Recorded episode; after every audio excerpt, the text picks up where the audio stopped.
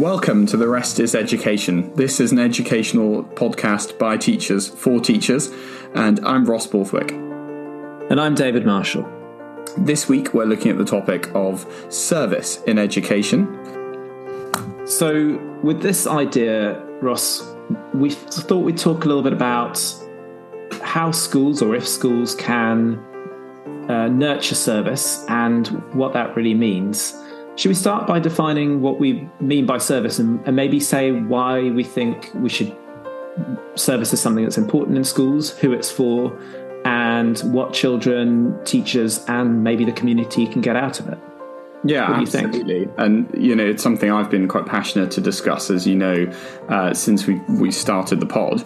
Um, but but actually, the rationale for it being now is I couldn't help but listen to the past couple of episodes, um, not least your one on, on PISA, and I think your conclusion was that you know ultimately one of the one of the things that we're looking to do is is educate a, a group of children that are kind. And actually can i'm interested to know can that kindness be taught? Um, but but service in general i suppose to serve to to serve a community to serve another individual. I know there's this idea isn't there that's quite familiar in our generation and maybe our parents' generations of doing a good deed. Um, so like one-off examples of service, uh, you know, in, in the moment. Um, but but then obviously, you know, there are uh, quite extreme examples of, of service in, in terms of the amount of time that you can put into something, maybe compulsory uh, service as well. And, and actually whether that is the same as, as voluntary. Yeah, and we'll be talking a little bit later about uh, national service, the idea of that. We'll be talking about some of the countries that do it and uh, about the history of national service a little, little bit in, in the UK with a, an interview and a, a chat with, with my dad who who did national service in the 1950s. So we've got lots of this to come going back to the sort of idea of why why do we want to do this podcast on service i guess i think ross that both of us and aaron as well we all feel that it's something that is important for children to learn how to do and it can sometimes, when you say the word service, it can sometimes sound like quite an old fashioned idea. But actually, what it really, really boils down to is what you said earlier, which was this idea of having kind children. Because service really is doing things for others that's not for yourself. And it's something that I think is important for all of us as human beings to to do things that are, are not just for ourselves and learn how to not be selfish. And personally, I think schools can help to to teach that to children. I, I mean, it, it, obviously, there's a lot happening at home with parents and with the wider community and various other clubs and societies that children get involved in, and you know stuff they're reading and watching. But I do think, you know, given the amount of time children spend at school, I do think schools can do a lot to create like a sort of crucible of learning about service. What do you think? Uh, yeah, I, I couldn't agree more, and I think there's going to be a fair bit of agreement between us in this this episode. But um, you know, if we if we take education and we think about what the the aims of it are, and if we're we're pretty clear on the academic aims, although the the knowledge injecting aspect of that's going to be questioned, I'm sure, over the next decade with artificial intelligence and the application of that there are also skills, and we could all agree that there are basic skills that we want everyone to to acquire during their time in formal education. But then I think the other things can be maybe put under the umbrella of, of values or or habits, and some schools do the delivery of those values perhaps better than others, or, or at least more explicitly than others. And and within that, you might have selflessness and so a selfless act or a kind act is something that we would maybe highlight in an assembly um, or would have highlighted when we worked together, David, using you know a few different strategies, uh, and there'd be a real focus on on that value. Um, and and of course, schools are really left to their own devices as to how they want to deliver that, and and I'm sure some do an awful lot of it, and it is quite prescriptive, but for every one of those schools, there might be another or, or many more that that don't touch upon it at all. And I would say that that's a great shame, and and I'm sure that we'd like to see more of that. And so um, we're fairly biased in that we would want this sort of stuff on the curriculum. Yeah, I, th- I think we would. I, I just disagree with you on that on one point, which is I think that most, if not all, schools have an element of this in terms of what you said about values and habits. You could call them dispositions or attitudes, but I think every school I've come across has values that they put up there. It could be a motto in Latin, or sometimes it's uh, a list of the habits that they want to follow. You know, quite a lot of schools I know follow the habits of mind, and others have their own really old fashioned, going back a long way, uh, sort of values that they sort of kind of return to. Um, others look towards role role models and and they sort of integrate that to their house systems or to the name of their school. So I think that all schools do this. Um, at least all schools that I've come across in the UK and abroad, they uh, they have some element of this, and to a certain extent, they're probably quite similar. They come down to quite a few things. Interestingly, I think you know, going back to kindness, I do think that's one that surprisingly is missed off a little bit sometimes. I think we can talk a lot about these days knowledge, which I think is obviously, you know, one of the key points of education and ways and different attitudes and of learning around knowledge and being an active learner. But if we're missing out kindness, then and, and then we're sort of well, I think it goes back to that idea of what kind of people do you want out in the world? You just want people who know a lot of stuff, but don't really have any morals or values. Would you want people who know a lot of stuff and do have the ability to make really good choices? And I think, you know, as educators, we and, and almost everybody we know would say say the latter. And you know, it's interesting that thinking and doing the the difference there because we really founded the the thinking school, which we've spoken about a great deal, um, that was was very much a, a, sort of philosophical approach to education. And one thing that we as a team tried to introduce was actually elements of being a doing school. And can we put these values into practice through maybe the, the direct sort of teaching of, of certain activities or, or at least facilitate actually facilitating is probably a better word than teaching because what we really wanted to see was the the children undergoing different tasks, but but off their own back. So Ross, you did. I remember so much work when we were working in the same school together on this and creating, I guess, a, a, a sort of an area where children could learn how to serve. Do you want to talk a little bit about some of the things that we put in there? Yeah, so I think we identified that this was an area of the school's education that we we could do more with, and we took a collaborative approach to really creating a, a voluntary award, which would sit partially within the curriculum, and, and so all pupils would be able to to achieve it if they if they so wished. But there were lots of voluntary elements to it, which they could take part in at weekends or in the holidays.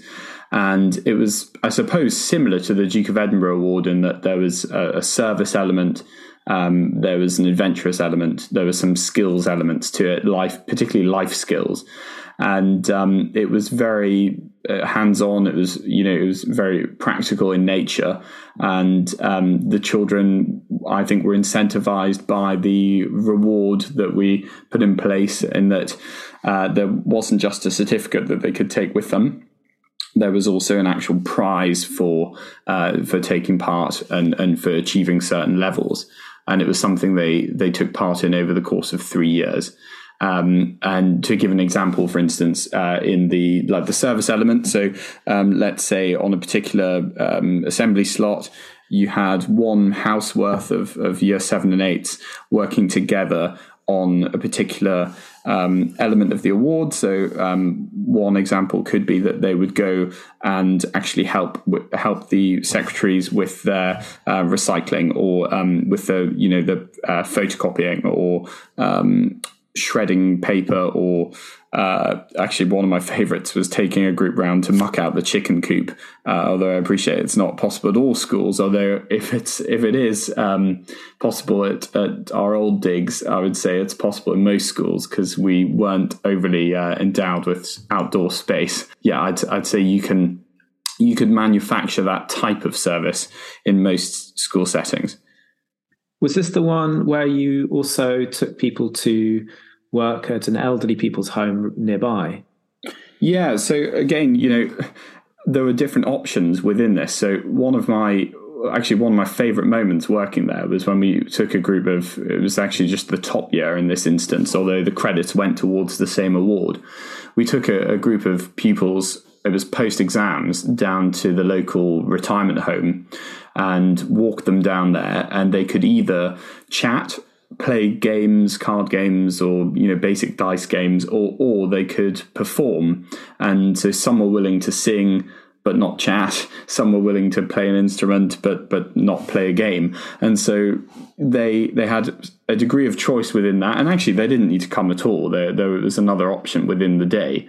Um, but but surprisingly on several trips, I, I, found the same faces, and all the time the same pupils were gaining more and more credits towards their award. And it was just so heartwarming to see really some of the oldest members of the community, which actually are often locked away in society, particularly the less mobile.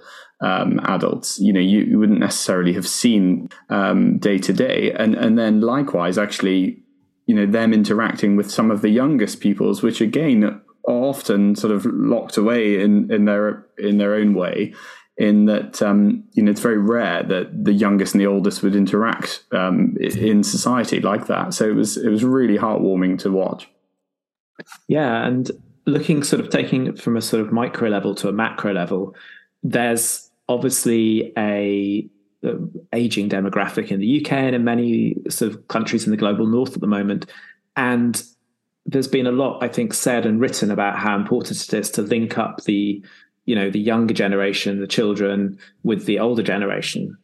Particularly as you say, as people are less mobile and and having that opportunity, that I think a lot they get a lot from each other. That yeah. opportunity to spend time. Um, you know, some people don't have access to their grandparents; they're not living in the same place. Certainly, older people don't always have ability to spend time with children, and it can be such a rewarding experience. So you can see the benefit that both would just get from spending the time together, whatever you know they were doing in terms of puzzles or chatting together or you know crosswords, reading, whatever it was. Um, there's there's so much there that you could see would really be beneficial outside of you know the stuff we're talking about. One thing I wanted to ask about the Ross was, uh, and, and maybe we can think a little bit about some other big programs that are linked to what you were what you sort of developed he talked about credits, um, and it made me think about our very first episode, which was on gamification, because in a sense, you're building a setup and you created it from scratch where children are earning credits to get to a, a an award. It's not dissimilar to the idea of leaderboards and and and gamification we were talking about, you know, right back at the beginning of our podcast last year. I wonder, you know, other programs have a similar thing. So you mentioned the Duke of Edinburgh Award, which I think you said our system was based off, and and the other one I I know of is the IB, the International Baccalaureate, which is done by a lot of schools in the UK and also, of course, internationally, um, which has an element of service to it in terms of you know to get the IB you have to do one aspect of it, uh, which is called CAS. It uh, stands for Creativity, Activity, and Service quite, you know, there's similarities. All three of the systems, our system, the uh, International Baccalaureate, and the Duke of Edinburgh, are all about kind of, to put it bluntly, collecting points. Do we think that's a bad thing, or, or is it actually just a really good way of encouraging children to do good things? So I see it as as a visual you know, for, for, for example, um, we all enjoy those tasks where we can see our progress, and I think you know, from from mowing the lawn to splitting logs to whatever it is, and there's something quite human about that. And whilst the children, I'm sure, would love doing the same tasks, and and uh, you know, for instance, those those boys and girls that came to the the old people's home, I saw the same faces week after week after week. And so for them, it was voluntary because they'd already achieved a set amount of points. And so I don't think they were doing it to bank more and more points. I think they were doing it because they enjoyed it. Um, but but it certainly helps to have a visual record. And I think, you know, we talked about that, uh, what that might look like for, for a child when we discussed gamification. You know, you could have it as a pie chart or whatever you like. I actually, every term would sit down with pupils, actually, um, every half term would sit down with pupils and, and look at their pastoral, academic, and their leadership record. And, and so we could, we could have the visual data in, in, in terms of credits. It's useful to have something you know tactile to to um, I suppose base that conversation off. But um, for me, it was a purely practical thing. I don't I don't think that they're essential to to incentivize pupils to to maybe want to engage in in acts of service. It's just yeah, from an administrative point of view, it's quite it's quite useful. And you know to an extent, lots of people are motivated by an award or a medal or a certificate or whatever it might be. And, and so, particularly maybe younger people, although again, I'm stereotyping, but you know, the youngest pupils, they might be more interested in, in collecting a, a gong, you know, at the end of it. Yeah, and we have we have systems in all you know my schools like merits, house points, whatever it is we're collecting. And while a lot of those perhaps go towards academic, depending on the school, um, definitely having sort of something that's rewarding the thought, the element of service that going in is really helpful. I guess I think of it as a bit like a scaffold for a building. You know how you know when a building's being built or developed, you put up a scaffolding, then eventually, obviously, the building has to support itself. You take down the scaffolding. And I think it's that idea of moving from extrinsic motivation to intrinsic motivation. Ultimately, uh, the children that you were working with had progressed beyond the sense that they were working for a reward. They were working because they were helping out because they wanted to, and they realized actually this is pretty cool. You know, we we going back to that gamification podcast again. We talked a little bit about the idea of of the chemical, is it dopamine levels that are you know that are a good thing, or rather, in this case, that was the gamification. But I think good things, doing nice things for people, they do give us a hit of um, something positive inside us. We feel good because we do something nice for someone else, irrespective of, of whether we're getting an award or not. And I think when you teach children that that's what happens, they maybe move beyond the medal or the certificate.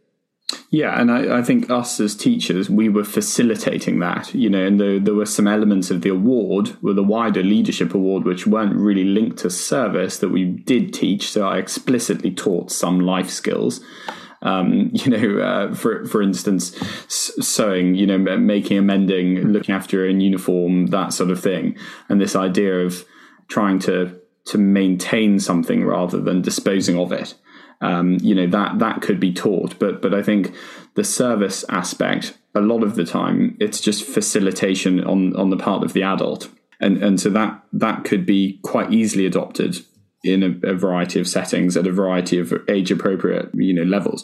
But um, so so clearly this is being done already. And so viewers or rather listeners uh, I, I, hope you're listening rather than viewing are probably thinking well why are you discussing it if it's being done already? And I suppose to get, to give an idea um, the Duke of Edinburgh Award which is probably the most famous global example of this is in 143 countries at the moment and it was introduced in the 1950s but we can see that almost half a million people go through the Duke of Edinburgh Award every year, which obviously isn't everyone nationally, let alone in those 143 countries. If we accept that not all pupils start, and then obviously not everyone finishes, but if we accept that not all pupils start one of these initiatives that that facilitate service, then we currently have a system which isn't delivering that opportunity to everyone. And so I suppose one of the reasons we're discussing this is to highlight the fact that we think it's beneficial. We know it's beneficial, not least in our hearts, but but I'm sure we can discuss reasons, you know, tactile reasons, skills, and and the rest of it, which would be um, beneficial to society. But we know that it's then not being taught, so we we want to highlight that. Do you want to just explain what the Duke of Edinburgh Award is, just for anyone who doesn't know? So the Duke of Edinburgh Award is um, well, it was founded obviously by the late Duke of Edinburgh in the 1950s, and it's this idea that really young people should be doing more than just what they, they learn at school. Although actually often schools deliver the Duke of Edinburgh Award, although not exclusively. And within this award, there are different elements. So there's a physical skill, there's a, a sort of hobby or a non-physical skill, uh, there's a voluntary element, and then there's an expeditionary element. And I suppose that we've talked a lot about the voluntary element already, just giving your time um, for, someone or something else. Um, but the expeditionary element is probably the most famous uh, sort of postcard for the Duke of Edinburgh Award in that it's encouraging young people to go out and challenge themselves as a team physically and mentally over a number of days in the outdoors and to engage with the outdoors. Um, obviously, at the time, in the 1950s, largely populations were um, pretty pretty urban, and I know over the past sort of decade or so, we've seen the first significant shift since the Industrial Revolution of people moving back to the countryside. But I think we can all agree that the vast majority of the population is is still very much urban, and so the rationale behind the award is as relevant today as it was you know 70 odd years ago. So and these just just to say this the duke of edinburgh award it's quite a big deal. I mean i did the bronze award and i think i completed it. I didn't do silver or gold. Uh, and i think i did it when i was about 15 and i remember it. I remember it really distinctly as being there was the expedition. I can't remember what i did my for my service or my my skills. But even i'd say even the bronze award felt like a lot of work and it felt like something that was an achievement that's not even going on to then doing silver and gold, which I think are, you know, really significant, quite time consuming aspects of your life, particularly at that age, aren't they? Hugely, and I, I, think obviously you were fortunate enough to have gone to a school. I'm assuming you did it through your school, David. But yeah, I did. right? Yes. Yeah. So you were fortunate enough to go to a school which valued the Duke of Edinburgh Award because whilst it was a lot of time and effort for, for you as a pupil undertaking the award, you've got to imagine that it, it's fairly resource heavy um, on on the school and that they need to train members of staff and and dedicate time uh, and often funds to to make that happen. But but they recognise as a school that it that it's worth doing and that it's forms part of a broader education. So, so you know, you you like uh, well, I think it's forty three percent of of fourteen year olds over the past um, it was last year, last academic year, started a um, a bronze award, and obviously you completed yours, but um, not not everyone does, and and you know that that's fine, but but it's it, for me, it's it's providing the opportunities. So I think it's great that almost 50% of, of young people are getting this opportunity, but it's, it just strikes me as such a shame that, that the other sort of 50 odd percent aren't. And this is this is interesting. Just to sort of like give another example, uh, you know, moving away from the Duke of Edinburgh Award uh, and going back to the interview that I, was on our last episode with Lucy Crehan, in her book Cleverlands, which I recommend that you all read, um, she talked about different schools and the schools that she visited and worked in for a period of time over a few months. And, and one of the places she went to was Japan. And she talked a bit about the way in which a lot of what's being done uh, in the classroom, uh, besides the academics, is to sort of enable harmony within the school structure and encourage children to take responsibility for, say, behavior and management of the classrooms. And to a certain extent, I think service plays a really big part in that, in looking after others.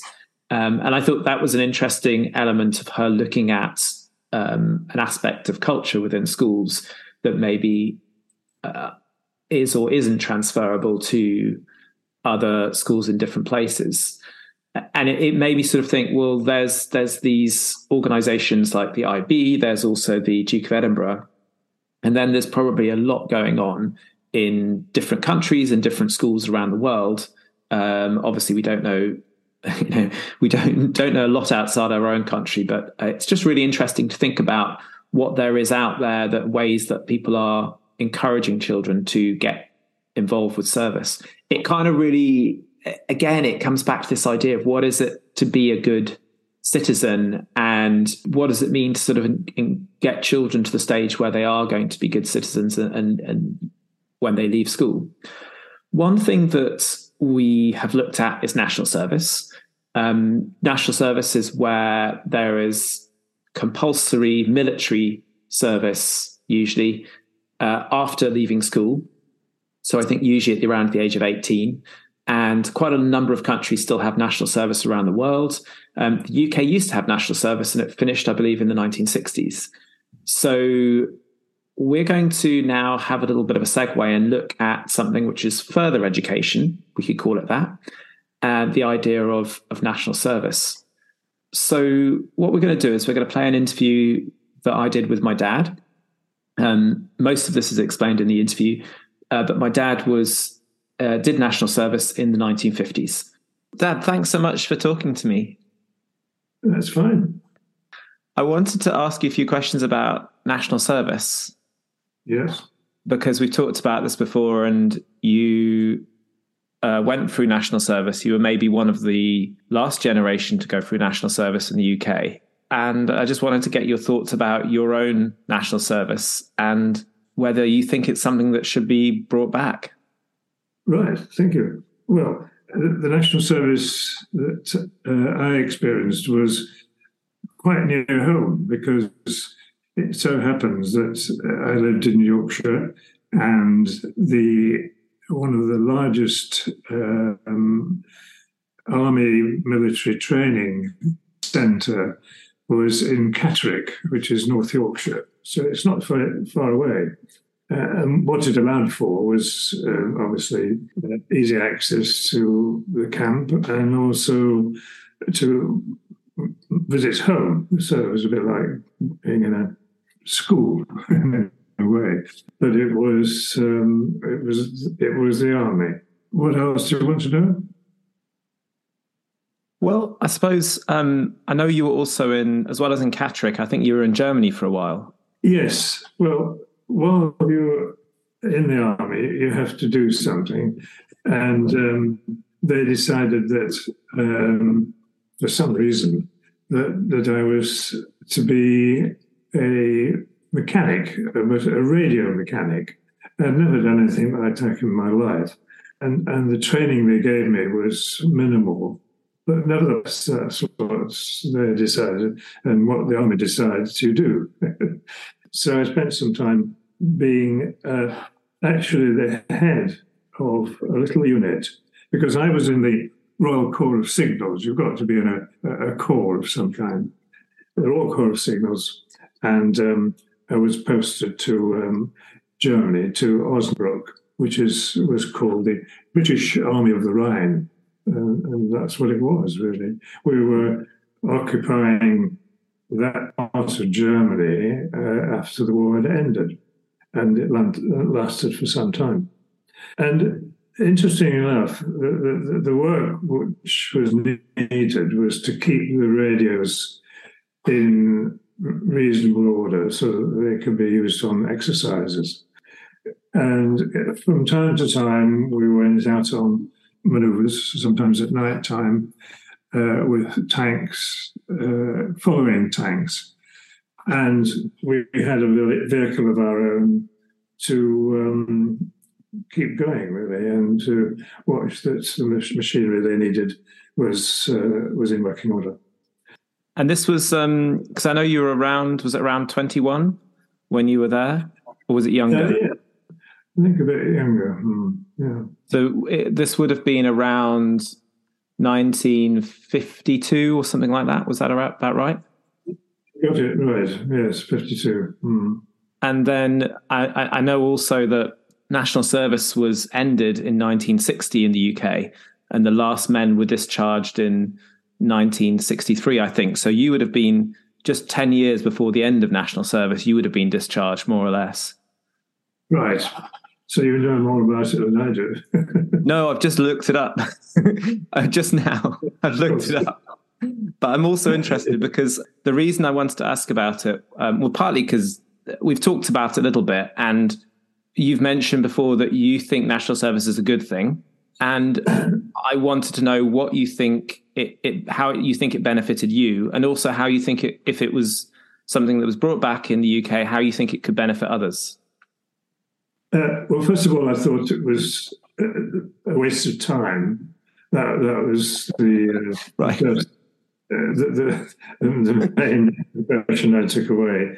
But um, nevertheless, uh, in, in, the course of time uh, and watching the events that have unfolded, and also my own experience uh, there in the army and afterwards, uh, I think it did have some value. And I think it has more and more value now because we didn't know then that we would be involved in a European war uh, in 2023. Uh, that, that's something that's very new to, to our belief and understanding. Uh, so that's one thing. Also, just looking at the way young people approach uh, employment and uh, their own um, way of, of giving, really, of giving to uh, the work that's available to them. Uh, they would benefit from having a time in a national service. It could be national national health service, for instance, which desperately needs people. Uh, and it could be run on similar lines. But I believe it would be very valuable to um, bring it back as a training for young people, really. I, suppose that was what it would be. And um, so I'm, I'm, more and more in favour of it being returned. And also, it, even on the military side, it, it wouldn't do any harm, as things have turned out, to have a country with young people who knew how to fire a gun. I mean, as simple as that. It's um. It seems to be. I thought something that's been gone so long, because you know, 1963, 60 years ago, that it's like something that I think people would be hard to imagine having in the UK now because it's not part of anybody's sort of recent memories, of, of, apart from someone like yourself who's served in it. Do you think there'd be a bit of resistance to sort of say, suddenly national service being brought back, everyone has to do it? I think there would be a lot of resistance to it. um, but like everything else, uh, if it's for the nation and if case is made for it, then um, you just state that that's what's going to happen.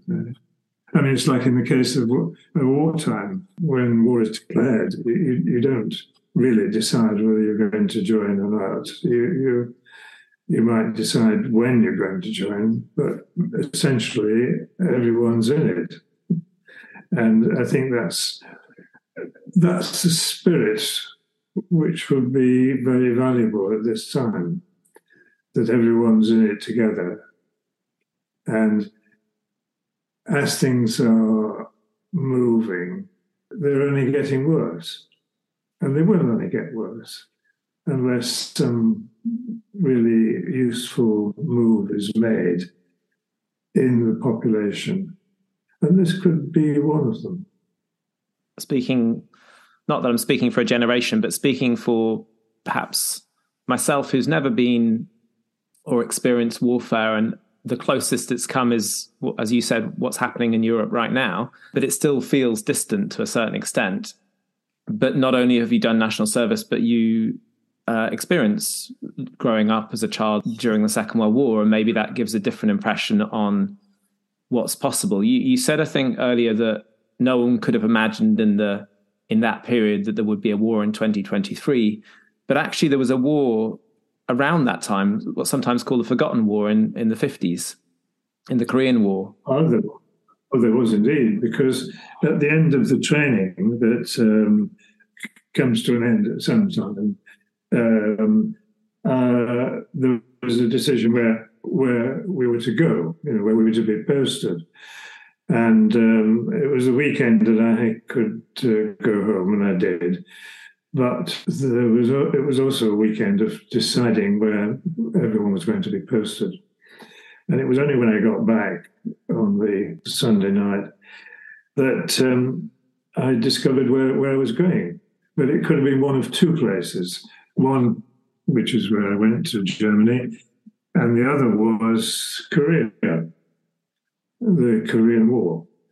And that was a really desperate war. They, they, they calculate you know, how many weeks you're going to last.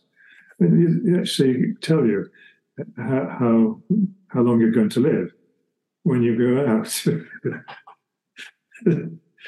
because they know uh, by the de- death toll what it's going to be. So you're quite right. It was uh, much, much, much worse war than many others. And the survival rate for that one, I remember you saying before, was very low. I mean, the difference now uh, with the European war is that everyone is involved. You know, your next door neighbour is involved. You know, your, your friends and your grandmother is involved. It's if that that could happen here. That, that's the point. Thank you, Dad. And I think what you're saying is a really yeah timely reminder and and quite sobering, but good to hear. I, I just wanted to return to one thing, which is just ask about your thoughts about if national service was something that was brought back. You mentioned the National Health Service and the need for people there.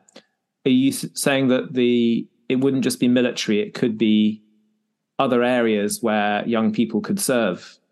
Yes, I think it could be a whole range of areas that are in need of uh, people to work in but not just work in, to be pioneers really in taking the country forward, um, finding new ways of producing food and all the things that the country is desperately in need of now. So it could be very wide and very uh, valuable on all sides. Yeah, you know, something like that, whatever it looked like, gives young people an opportunity to have a purpose, receive training, learn about something, but also it benefits uh, a wider community as well. Yeah, exactly. Yeah, it's quite it's quite an idea and it's quite a vision. I'm not sure if everyone would agree with it, but I think it, it sounds interesting and uh, like something that people work, should be thinking about. Yeah, I think so. Well, Dad, thank you so much for talking to me about this. I really appreciate you giving your time up and um, it's also just yeah on a personal level it's just really nice to hear you talk more about your experience and yeah your your thoughts about it because you know we we do talk about it but it's just nice to sort of formally talk about it and find out more. So thank you. Yes. All right. Thank you. Enjoyed that. I mean, that was brilliant. So thank you for, for taking the time, David, to, to do that. And it was so interesting listening to your dad because I couldn't help but uh, agree with him a great deal on almost everything. But, yeah, I thought um, you might. so, so because uh, so um, without sort of straying too far from the the point of all of this, I undertook some similar military service, but uh, of a voluntary nature, whilst I was uh, studying for my master's degree and, and also my, my PGCE. Uh, and I, like your father, was posted to Germany uh, and and did some exercises over there, although it was on the Sennelager training area. And um, you know, there was even then, far more recently, there was no concept that what we were doing would ever be required. You know, there, there was this there was this European enemy, this sort of fictional enemy uh, that actually had the capability of a state like Russia in terms of all its small arms and, and what have you. You know, you were you're effectively training to to stop a, a Russian advance in Central Europe, but there was no actual understanding that that would ever happen. And then suddenly it's it's happening. Um, what your dad's saying about having people capable of defending themselves would, would be useful on a practical level. But yeah, I, I, agreed with a lot of his other points. You know, this idea of maybe having a, an NHS element to it or, or other other arms of service, uh, I think would be incredibly useful. Well, that's you were saying about there was a citizenship service that you mentioned, the one yeah. that was started in 2010, which sounds very similar to what he was talking about that was non-military That's right. So in 2010, as part of, I think it was David Cameron's Big Society idea, the National Citizen Service was founded. And you're absolutely right. So it was aimed at 15 to 17 year olds, and it was really a government backed scheme to provide non military service opportunities. And, um, you know, that that is fairly popular. I think it's fair to say, and, and actually within a within the first decade of it being rolled out, over half a million young people had had completed the national citizen service. It sounds like a big number. Uh, I don't know what that would be in percentage terms, but um, that again is. Um, is an, an optional scheme. Do we know if there's any? Um, I mean, you may not know this, but it'd be interesting to know if there's any impact on uh, you know research into that in terms of the effect on careers, uh, you know, job job prospects and, and, wage earning and things like that. It does it have a measurable impact in people getting jobs and, and earning a higher, potentially a higher salary? Well, we were that would be one way of measuring it. Yeah. Yeah, no, absolutely, and I'm I'm sure you know your dad talked about fairly minimal skills um, being given in, in, radio operation, but but yes, I'm he sure, said it was a bit of a waste of time, which was quite funny. Yeah, but, but I'm sure actually the practical skills that he did learn were or could have been useful in, in some capacity in the real world, uh, you know, on Civvy Street. But um, I won't, won't speak for him anyway. But but but the, yeah, it's interesting because before this podcast, we we spoke about maybe there being a link between unemployment and these initiatives being introduced. And with the National Citizen Service, I was interested to see whether there was a correlation because actually, when Cameron came in with that idea in 2010, unemployment was on the rise. So maybe it was a, an effort to sort of mitigate that. Um, and and then you know through other initiatives, unemployment did drop afterwards. But but as to how useful that is, I'm not sure. But to give you an example, when going for a job interview, there's always the question, isn't there, about experience. What experience do you have of this? Well, if it's your first job on the ladder, particularly in a time of high unemployment, one way to give people some form of relevant experience is through these initiatives. Yeah, I mean, and and we should look at unemployment rates. So, just for the record, um, a quick Google search has told us that the current unemployment rate, at least for November to January, November 2022 to January 2023, is 3.7 percent, which I think is a slight decrease over the previous years, although there's been a bit of an up and down with Brexit and COVID and things like that. Um, then, but it, very interestingly, when you look at the young person's employment rate, uh, it's between 10.6 and 10.8, depending on how you define that. Um, there's this definition, uh, this term NEET, which stands for young people who are not in education, employment, or training. Uh, between the ages of 16 and 24. And that's the age group that you would be looking at for something like a national service, which is, you know, the people who are not doing, who are not in school, who are not in sort of universities, who are not doing any further sort of apprenticeships or training, and certainly not employed. That's that seems like a really high number, particularly when you compare it to the national unemployment rate. You know, ten point six or ten point eight, whatever you call it, compared to three point seven is is really startling, showing you that that's where our unemployed of this country, majority of them seem to be.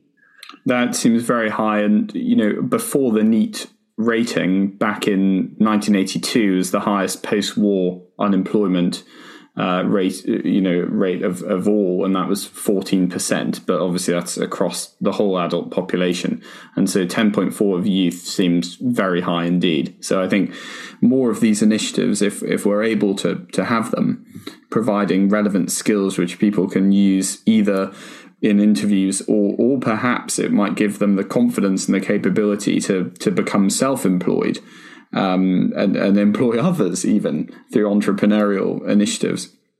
Mm. Maybe um, maybe that's something we should be encouraging, and you know, in the majority of schools that aren't offering.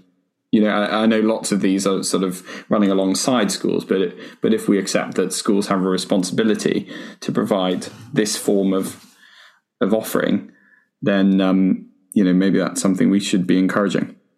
Certainly, if there's any kind of links between service of whatever kind and employment, that's an added dimension to the ones we were talking about earlier, which is the sort of, you know, gaining a certificate, um, having that kind of sense of, of, of, you know, being selfless or being kind of that that sort of endorphin hit of kinds, some kind. Just going back to this national service, I, I think it's really interesting this discussion, and certainly it was fascinating for me to talk to my dad.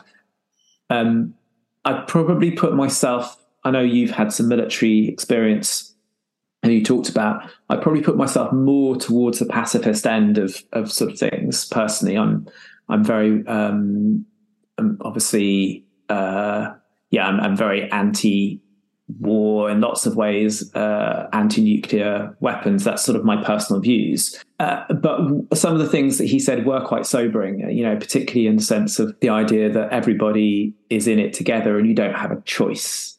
And I thought that was quite startling for me to think about. It's a very different perspective.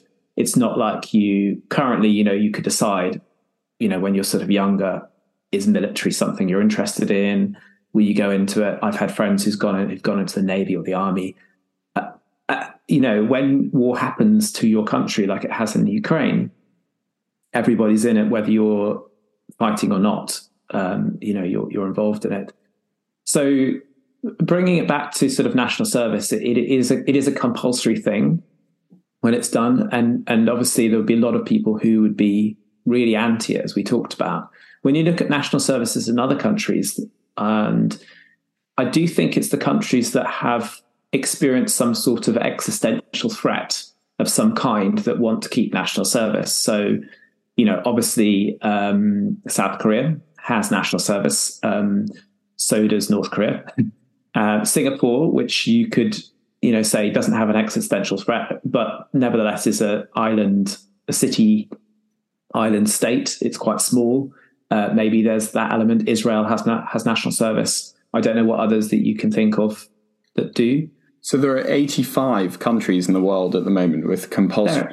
compulsory. Really, they're not really. Yeah, with compulsory national That's service. an extraordinary number. Yeah, but not all of those have military. Uh, you know, Right. uh, military options are, are available, but but not all of the eighty-five require military national service. So there, there's a, a lot of um, you know service arms, emergency services, and, and that sort of healthcare, and um, you know, just as your dad mentioned, basically.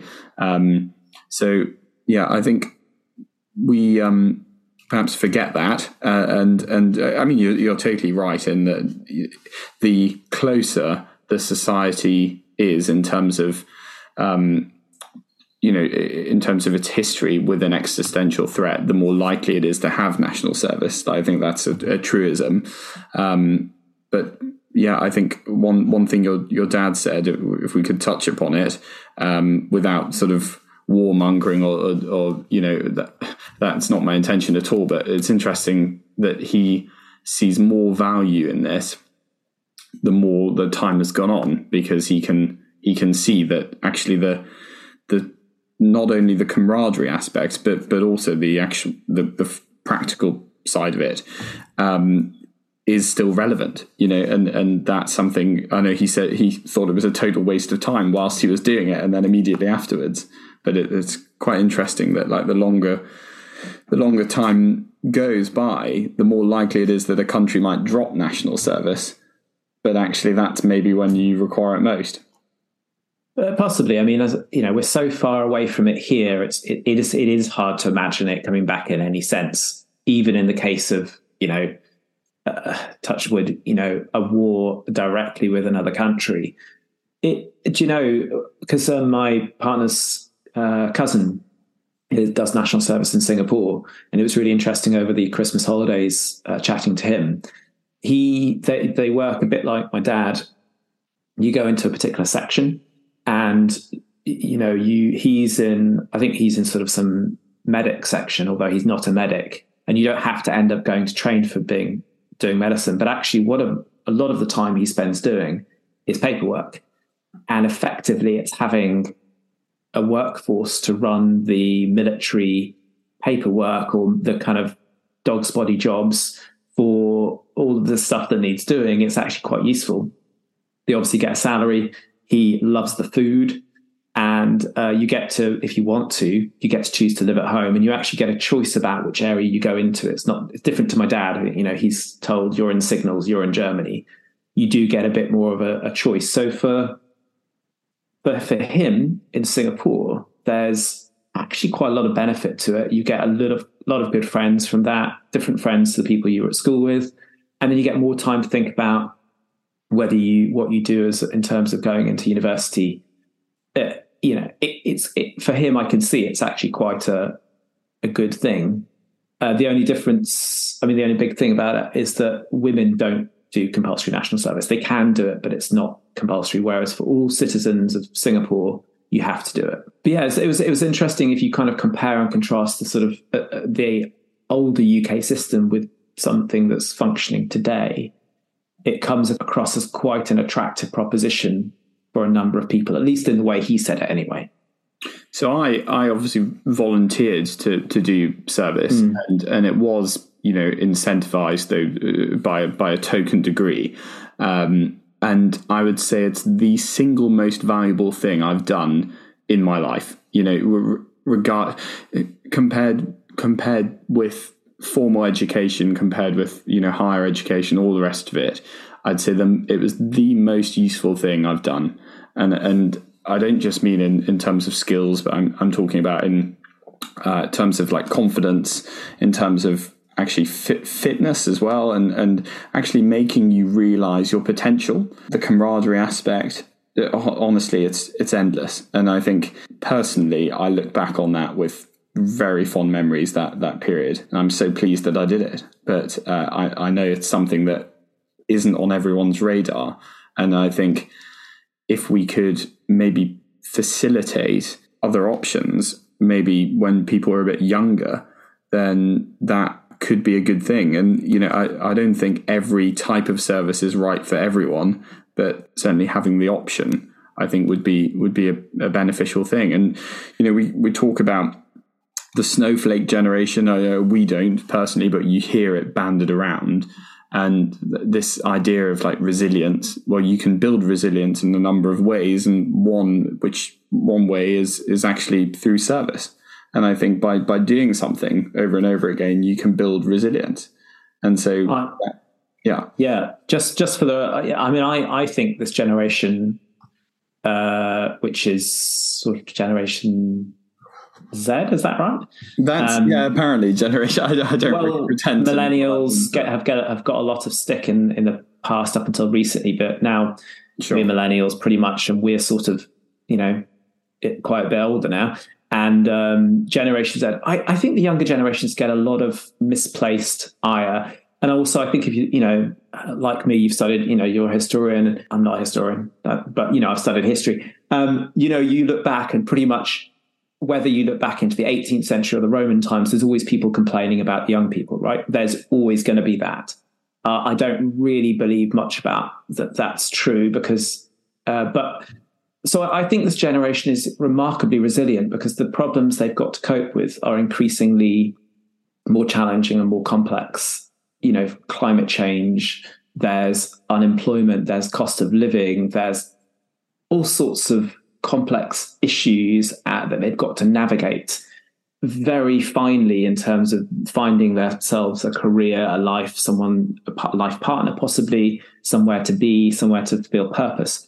There's just so much that I think they've got to do. Social media. So I, I you know, I think this idea of snowflake is. I'm, I'm a little bit skeptical of, of that, but I do. When I think I going back to what we talked about at the beginning, one thing I do really feel strongly about is the whether you know it doesn't have to be military at all doesn't even have to be a big organizational thing but creating a space for young people to to learn service and that to become intrinsic and part of their nature as a fun thing as a thing that supports kindness and care for others. That i think is is useful whoever we're talking about wherever we are. Hundred percent, and uh, I think you you know you're right. I think this this current generation going through formal education at the moment have probably got to navigate far more challenges than than previous generations. And so anything we can do to to help develop resilience or to provide skills or opportunities with which to develop things which will lead to a kinder uh, society, then um, then we should certainly be doing it. And uh, an example actually that we haven't spoken about is the John Muir Award, which is more popular in, in Scotland, but it's uh, a, again a voluntary award, sometimes undertaken through schools, and the, it's very low to actually to to no cost. Um, part of the award certainly the the lower sort of uh, rungs of the awards scheme are, are, are free in nature. Um, and and that is all about serving the environment, which I think is really c- current. And you know, there's this idea that actually you could be going out and, and volunteering in your local environment. You know, not ne- not necessarily helping people, but but helping animals and, and nature, and that that is also considered service. And so there are all these schemes out there that exist but um, it really, it should be our job as teachers to to signpost them and, and to facilitate opportunities for for young people. Uh, some of them don't need it. Last year, uh, one of my year six pupils, she started her own charity. She actually started, I think, when she was in year four or five. And I can't remember now what it was specifically, but I remember, I think it was something to do with a park that she wanted to develop. And I remember she wrote to her MP and she said, You really need to sort this out. And he wrote back saying some kind of quite sort of flippant, um, you know, quite sort of saying, Oh, yeah, we'll look at it. And I think she wrote back again saying, No, no, you've really got to sort this out. And I think she wrote to someone else saying, My MP is not listening to me. And, you know, there was a determination there. She got, she started a charity. She raised something like four to five thousand pounds on her own, uh, you know, just with support from, you know, her parents to get it involved and, and then get it put out there. And the class only found out about it something like a year later when I asked everyone to give a talk and she got up and talked about this charity she started. And it was extraordinary. And, you know, someone like that obviously doesn't really need to go through a program because she's already doing it at the age of 10. And you know that wherever she goes on to, she'll carry on doing something magnificent in life. And and I think it's it's about the the ninety nine percent, isn't it? And it's and it's about of course, yeah. Uh, and it's about promoting the the very fact that that she has done that because then that empowers the others because then they realize what they're capable of. And I, and I suppose the whole point of these award schemes is that self realization. Um, I, I, know in future episodes we want to explore this a little bit more. We're uh, talking about maybe looking at round square schools that do this a lot. Uh, I think that's probably an episode on its own. But um, there are there are real structures which are currently in place that schools can adopt. And so it's not a case of reinventing the wheel, although although it, it's a truism that you know you can create a, an award fit for your local community. Um, you know that that is definitely something to be encouraged. But there are sort of off the shelf schemes which you can you can follow.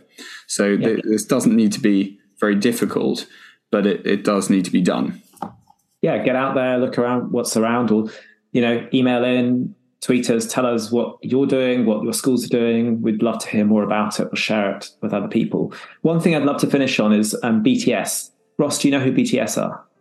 No, go for it. I thought you wouldn't. BTS are a Korean boy band, and they there's seven of them.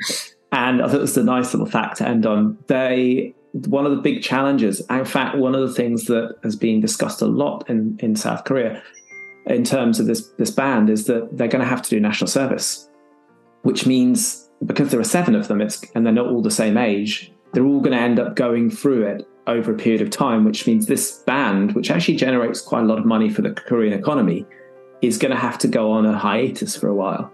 And I think I'm right in thinking there's at least one or even possibly three members have already gone into it. So there's this sort of like stalling of, of things, and I thought we'd find that enjoyable. it's, it's, it's, brilliant. Yeah, absolutely brilliant. Nice to hear that they're not exempt, despite their um, you know impact on the economy. Superstar status. Yes. No. This this was I think the big discussion was around whether they should be because of you know because people love them. So yeah, one to finish on um, with BTS. I think for maybe for our viewers that like BTS.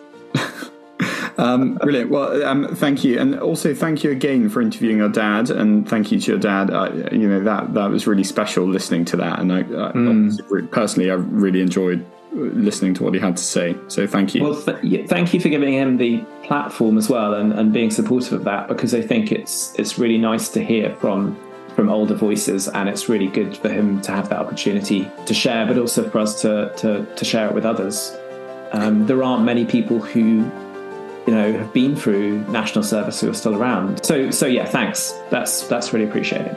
No worries. Um, you can tell them from me that uh, the catering at Catterick Garrison probably hasn't changed since the 50s. Got it. I'll let them know. right. Well, on that note, you've been listening to The Rest is Education. I'm Ross Borthwick. And I'm David Marshall. And you can get in touch with us on Twitter, by email. I think our Instagram may still be floating around somewhere. So we'll, we'll be back with a, another episode soon.